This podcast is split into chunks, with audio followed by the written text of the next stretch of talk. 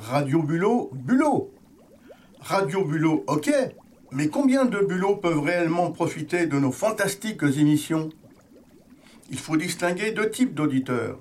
Les bulots cuits, qui ont une capacité d'écoute très limitée, et les bulots du cru, dans leur cadre de vie quotidien, que nous allons privilégier. Se posent alors les problèmes de réception de notre antenne au fond de la mer. Rassurez-vous, un de nos fantastiques techniciens est en train de mettre au point une tablette étanche à bulles sonores qui, pénétrant dans l'impressionnant pavillon de nos amis bulots, leur permettra de nous écouter dans les meilleures conditions. Fantastique, non?